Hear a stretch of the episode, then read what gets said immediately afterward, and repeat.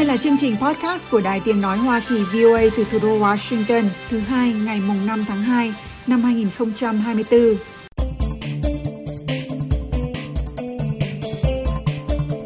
Sáng kiến minh bạch hàng hải châu Á thuộc Trung tâm Nghiên cứu Chiến lược Quốc tế của Mỹ cho biết trong một báo cáo rằng Việt Nam tiếp tục bồi đắp các đảo thuộc quần đảo Trường Sa gần đây. Các chuyên gia nhận định rằng Việt Nam đang nạo vét và bồi đắp các đảo ở quần đảo đang tranh chấp này dường như là một động thái nhằm chống lại hành vi quyết đoán của Trung Quốc trên Biển Đông. Việt Nam phải tranh thủ để Việt Nam có thể giữ được à, những cái ờ, thực thể này mà Việt Nam đang kiểm soát. Trong khi đó, hợp tác kinh tế và đảm bảo an ninh trong khu vực là những động lực thúc đẩy mối quan hệ đối tác chiến lược toàn diện giữa Việt Nam và Hoa Kỳ mới được tạo lập trong chuyến thăm của Tổng thống Joe Biden hồi tháng 9, theo nhận định của quan chức hai nước. Ông Nguyễn Quốc Dũng, đại sứ Việt Nam tại Mỹ, cho biết việc hai nước nâng cấp quan hệ không phải là quyết định tình cờ, mà là kết quả của ý chí mạnh mẽ và nỗ lực không mệt mỏi của lãnh đạo hai nước.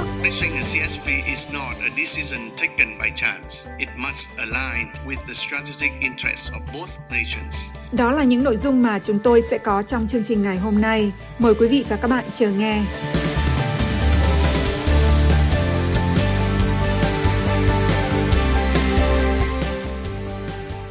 Các chuyên gia nhận định rằng Việt Nam đang nạo vét và bồi đắp các đảo ở quần đảo Trường Sa dường như là một động thái nhằm chống lại hành vi quyết đoán của Trung Quốc trong vùng biển đang tranh chấp. Sáng kiến minh bạch hàng hải châu Á còn gọi là AMT thuộc Trung tâm Nghiên cứu Chiến lược Quốc tế có trụ sở tại thủ đô Washington cho biết trong một báo cáo rằng Việt Nam tiếp tục bồi đắp các đảo thuộc quần đảo Trường Sa gần đây, bắt đầu từ năm 2021 và đáng chú ý nhất tại bãi đá ngầm Park Canada Grip mà Việt Nam gọi là bãi thuyền chài hay đảo thuyền chài. Báo cáo cho hay Việt Nam đã mở rộng diện tích mặt bằng lên thêm 0.84 km hay 210 mẫu Anh trong năm qua. Theo sáng kiến thăm dò tình hình chiến lược Biển Đông SCSPI, một tổ chức nghiên cứu của Trung Quốc, việc cải tạo của Việt Nam trên bãi thuyền chài đang tiến triển nhanh chóng và đã trở thành một trong những thực thể lớn nhất thuộc quyền chiếm đóng của Việt Nam ở quần đảo Trường Sa. Hôm 21 tháng 11, nhóm nghiên cứu của Trung Quốc cho biết trên mạng X trước đây là trang Twitter rằng trong 4 tháng qua, gần 0.56 km vuông đã được mở rộng, có thể liên quan đến việc xây dựng sân bay thứ hai trên các thực thể do Việt Nam chiếm đóng. Trung Quốc tuyên bố quần đảo Trường Sa và Hoàng Sa là lãnh hải của riêng mình và đang mở rộng các cơ sở quân sự trên các chuỗi đảo. SCSPI, nhóm nghiên cứu được chính phủ Trung Quốc hậu thuẫn nói rằng trong khi Trung Quốc và Philippines thường xuyên lên tiếng tranh chấp về bãi cỏ mây, hay còn gọi là Second Thomas, một bãi đá ngầm ở quần đảo Trường Sa, thì Việt Nam lại lặng lẽ thực hiện một bước đột phá trong hoạt động bồi đắp ở quần đảo Trường Sa. SCSPI nói thêm rằng tính đến thời điểm hiện tại, phần mặt bằng lẫn biển thêm đã là 3,22 km vuông. Đại sứ quán Trung Quốc và Đại sứ quán Việt Nam tại thủ đô Washington cũng như Bộ Ngoại giao hai nước đều không trả lời khi VOA đề nghị đưa ra bình luận. Trao đổi với VOA qua email, ông Greg Pauling, giám đốc AMT nhận xét việc tiếp tục nạo vét và xây dựng cho thấy Việt Nam vẫn rất lo lắng về hành vi quân sự hóa và cưỡng ép của Trung Quốc ở Biển Đông và đang nỗ lực đảm bảo để Việt Nam có thể duy trì quyền tiếp cận các bãi cạn và vùng biển mà Hà Nội tuyên bố chủ quyền. Cho đến nay, việc bồi đáp này có vẻ mang tính phòng thủ và vẫn ở quy mô nhỏ so với quy mô của Trung Quốc. Ông Pauling đưa ra quan sát. Nhưng việc sử dụng máy nạo vét cát hút, mặc dù với công suất hạn chế, vẫn là một vấn đề đáng chú ý. Kể từ lần MT theo dõi những nỗ lực này gần nhất vào tháng 12 2022 đến nay, Việt Nam đã tạo thêm 1,33 km mặt bằng, nâng tổng diện tích đất xây dựng hiện tại lên 3 km vuông. MT cho hay vào tháng 10 2023, Việt Nam bắt đầu nạo vét mới tại hai tiền đồn bổ sung. Theo ông Pauling, việc Việt Nam sử dụng máy nào cắt vét hút có tính hủy hoại môi trường cao hơn nhiều so với các phương pháp nạo vét trước đây, và việc này có thể bị truyền thông Trung Quốc đã kích rằng Việt Nam là kẻ gây bất ổn thực sự cho các tranh chấp. Viện nghiên cứu Mỹ cho biết tổng diện tích bồi lẫn của Việt Nam chỉ bằng khoảng 1 phần tư con số hơn 12,9 km đất do Trung Quốc tạo ra từ năm 2013 đến 2016. Nhưng diện tích bồi đất của Việt Nam lớn hơn bất kỳ nước nào có tranh chấp khác ngoài Trung Quốc. Ông Raymond Powell, giám đốc dự án Mioshu ở Biển Đông thuộc Đại học Stanford, Mỹ, người quan sát các tranh chấp gần đây trên vùng biển, cho VOA biết rằng kể từ năm 2013, Việt Nam và các quốc gia khác cũng có yêu sách chủ quyền đã theo dõi việc Trung Quốc xây dựng đảo nhân tạo và cộng đồng quốc tế phản đối, nhưng hầu như không có tác dụng thực tế. Ông Powell cho biết thêm, hiện nay các thực thể đã là những căn cứ quân sự được quân sự hóa hoàn toàn, mà từ đó Trung Quốc triển khai sức mạnh một cách hiệu quả vào sâu các vùng đặc quyền kinh tế của các nước láng giềng. Vì vậy, Việt Nam đã rút ra kết luận rằng họ có rất ít sự lựa chọn, chỉ còn cách đáp lại bằng chiến dịch bồi đắp như vậy cho chính mình. Ông Powell nói rằng có vẻ như các bên tranh chấp khác ở Biển Đông như Philippines và Malaysia cuối cùng cũng sẽ cảm thấy buộc phải thực hiện các bước tương tự mà thôi. Ông nói, Trung Quốc chắc chắn sẽ chú tâm đến những nỗ lực đó và cho rằng chúng vi phạm tuyên bố về các cách ứng xử của các bên ở Biển Đông 2022 nhưng việc Trung Quốc vi phạm trắng trợn hàng loạt các thỏa thuận đó khiến tiếng nói của nước này không còn đáng tin cậy về vấn đề tranh chấp nữa. Từ thành phố Hồ Chí Minh, tiến sĩ Hoàng Việt, một chuyên gia phân tích tình hình Biển Đông, nêu nhận định với VOA về lý do bồi đắp các bãi đá ngầm của Việt Nam. Nó cũng là một cái bài học cho Việt Nam cái việc là nếu mà không đặt được ra không uh, xây dựng được những cái mô hình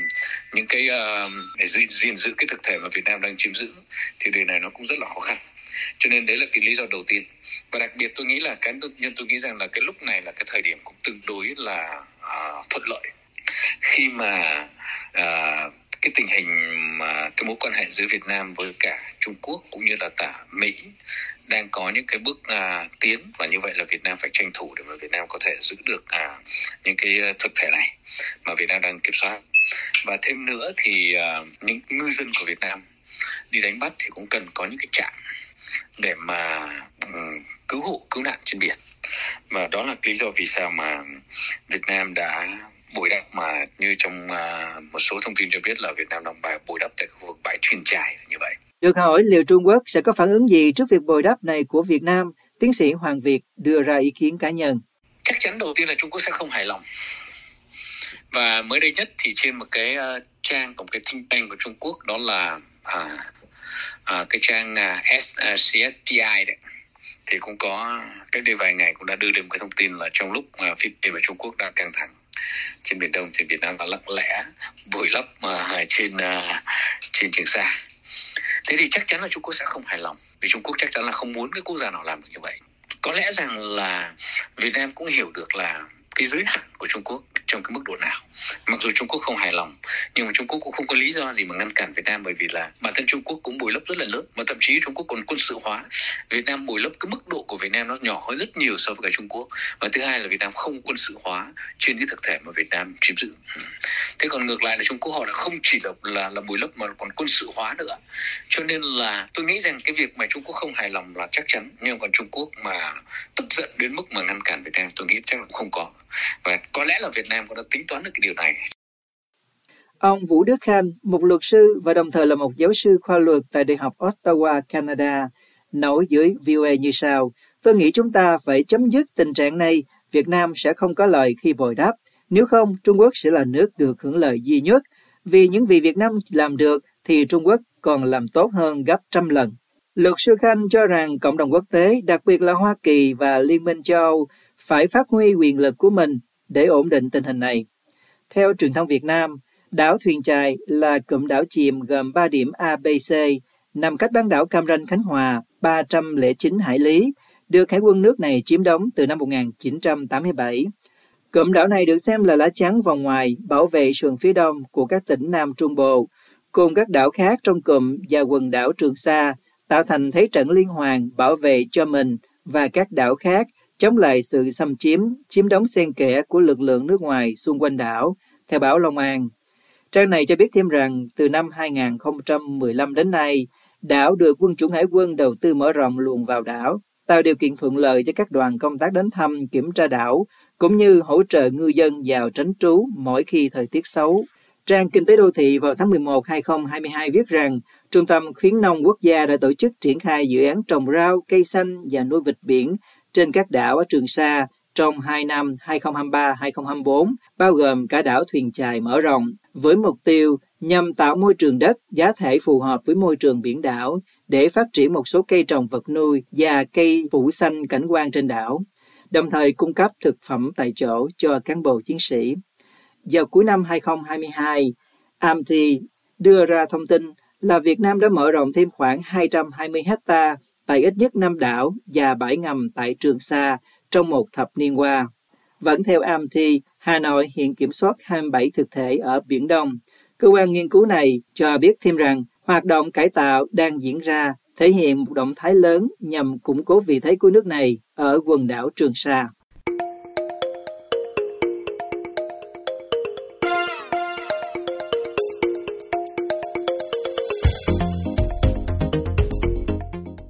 Hợp tác kinh tế và đảm bảo an ninh trong khu vực là những động lực thúc đẩy mối quan hệ đối tác chiến lược toàn diện giữa Việt Nam và Hoa Kỳ, quan chức hai nước cho biết tại một hội thảo vừa diễn ra tại Washington, D.C. Hội thảo Việt Mỹ 2024 do Trung tâm Nghiên cứu Chiến lược Quốc tế CSIS tổ chức hôm 24 tháng 1, hơn 4 tháng sau khi Tổng thống Joe Biden và Tổng bí thư Nguyễn Phú Trọng tuyên bố nâng cấp quan hệ hai nước lên đối tác chiến lược toàn diện vì hòa bình, ổn định và phát triển bền vững tại Hà Nội. Quan hệ đối tác chiến lược toàn diện là biểu tượng của sự mạnh mẽ trong mối quan hệ hai nước. Thượng nghị sĩ Jeff Merkley, thành viên tiểu bang Đông Á, Thái Bình Dương và chính sách an ninh mạng quốc tế của Ủy ban Đối ngoại Thượng viện, nói trong phát biểu đề dẫn tại hội thảo. Ông Merkley cho rằng an ninh là một trụ cột trong mối quan hệ Mỹ-Việt vì hai nước có cùng cam kết về hòa bình và ổn định trong khu vực. Một trong những vấn đề bối cảnh chắc chắn là vai trò của Trung Quốc ở Đông Nam Á, những quan ngại an ninh trên Biển Đông và làm sao chúng ta có được trật tự dựa trên luật lệ. Về hợp tác kinh tế, Thượng nghị sĩ Jeff Merkley chỉ ra Mặc dù đạo luật chip và khoa học tập trung vào việc đưa sản xuất chất bán dẫn trở về Mỹ, nhưng nó cũng có nội dung về hợp tác sản xuất chip với các nước khác, trong đó có Việt Nam. Ngoài ra, một lĩnh vực mà Việt Nam có thể tận dụng là sản xuất các tấm pin mặt trời cung cấp cho Mỹ. Mỹ hiện cần tới 3 tỷ tấm pin mặt trời mà một mình Mỹ không thể nào sản xuất đủ, ông nói thêm. Trong phát biểu được ghi hình trước gửi tới hội thảo, Ngoại trưởng Việt Nam Bùi Thanh Sơn cho rằng Việc hai nước nâng cấp quan hệ cuối cùng đã mở ra kỷ nguyên mới để Việt Nam có quan hệ đầy đủ với Mỹ, mục tiêu mà Việt Nam đã theo đuổi trong nhiều thập niên qua. Việc nâng cấp quan hệ là thành tố quan trọng trong chính sách đối ngoại của Việt Nam, vốn theo đuổi đường lối đối ngoại độc lập, tự chủ, đa dạng hóa và đa phương hóa, vì hòa bình và phát triển. Ngoại trưởng Việt Nam cho biết hai bên đang tập trung thực hiện 10 trụ cột của đối tác chiến lược toàn diện, mà trong đó kinh tế và giao thương là động lực thúc đẩy trong kỷ nguyên chuyển đổi xanh. Biến đổi khí hậu, đổi mới, chất bán dẫn, trí tuệ nhân tạo sẽ là động lực mới để đưa quan hệ Mỹ-Việt tiến về phía trước, ông Sơn nói thêm.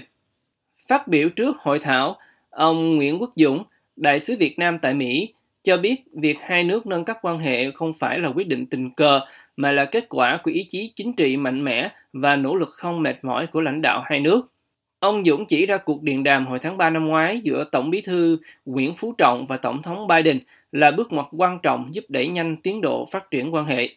Giải thích việc hai nước cần nâng cấp quan hệ, vị đại sứ này chỉ ra rằng trước khi nâng cấp, Mỹ là nước duy nhất trong số 5 ủy viên thường trực Hội đồng Bảo an Liên Hiệp Quốc mà Việt Nam chưa có quan hệ đối tác chiến lược – trong khi đó, trong 10 năm qua, kể từ khi hai nước thiết lập khuôn khổ đối tác toàn diện, quan hệ song phương đã đạt mức độ đối tác chiến lược.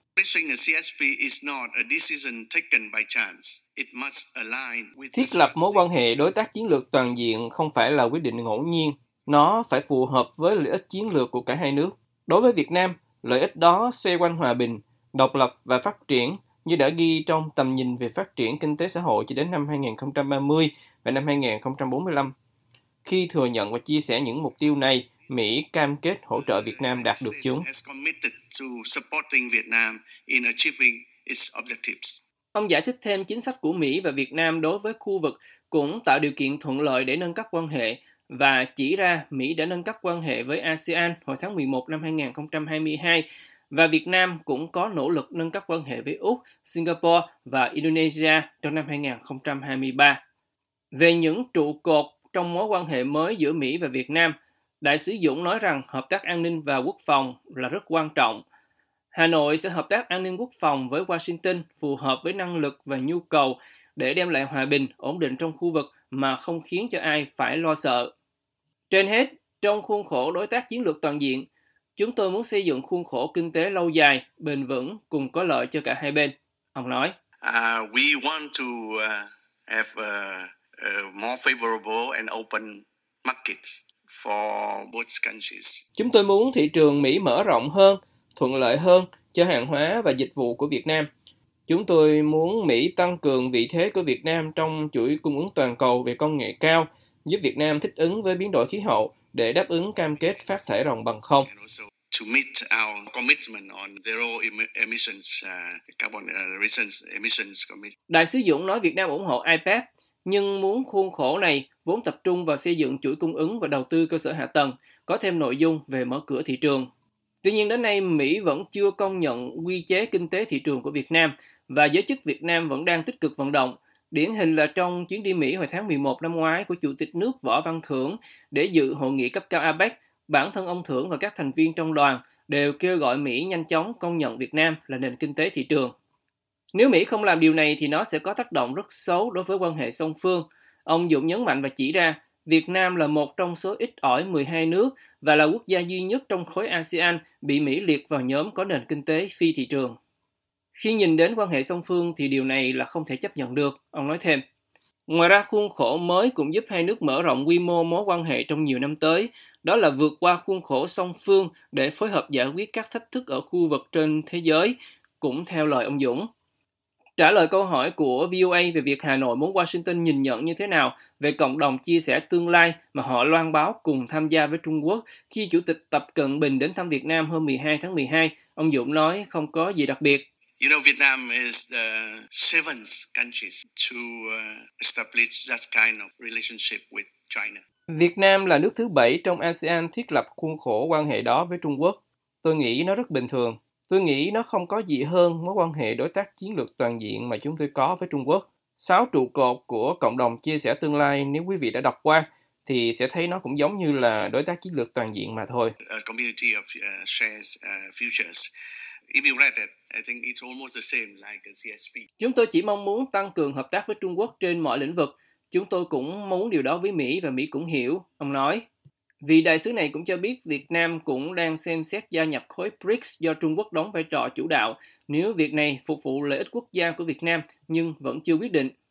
Về phần mình, ông Greg Bolling, giám đốc chương trình Đông Nam Á của CSIS, lưu ý rằng không nên đặt mối quan hệ Việt-Mỹ qua lăng kính với Trung Quốc một cách quá mức. Chắc chắn là hai nước có gần gũi chiến lược trên một số vấn đề như Trung Quốc, Biển Đông, sự ép kinh tế để cân bằng quan hệ nhưng quan hệ Mỹ-Việt có lịch sử lâu đời hơn căng thẳng hiện tại giữa Mỹ với Trung Quốc. Ông nói thêm, Việt Nam có sức hấp dẫn lớn đối với Mỹ như thị trường kinh doanh, thị trường giáo dục.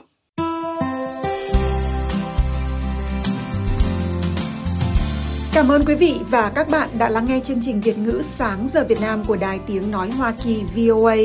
Hãy theo dõi tin tức được cập nhật thường xuyên trên trang web của Ban Việt ngữ ở địa chỉ voa tiếng việt.com. Hẹn gặp lại quý vị và các bạn trong chương trình tiếp theo của chúng tôi trên podcast và trực tiếp trên trang web cũng như trang Facebook của VOA tiếng Việt.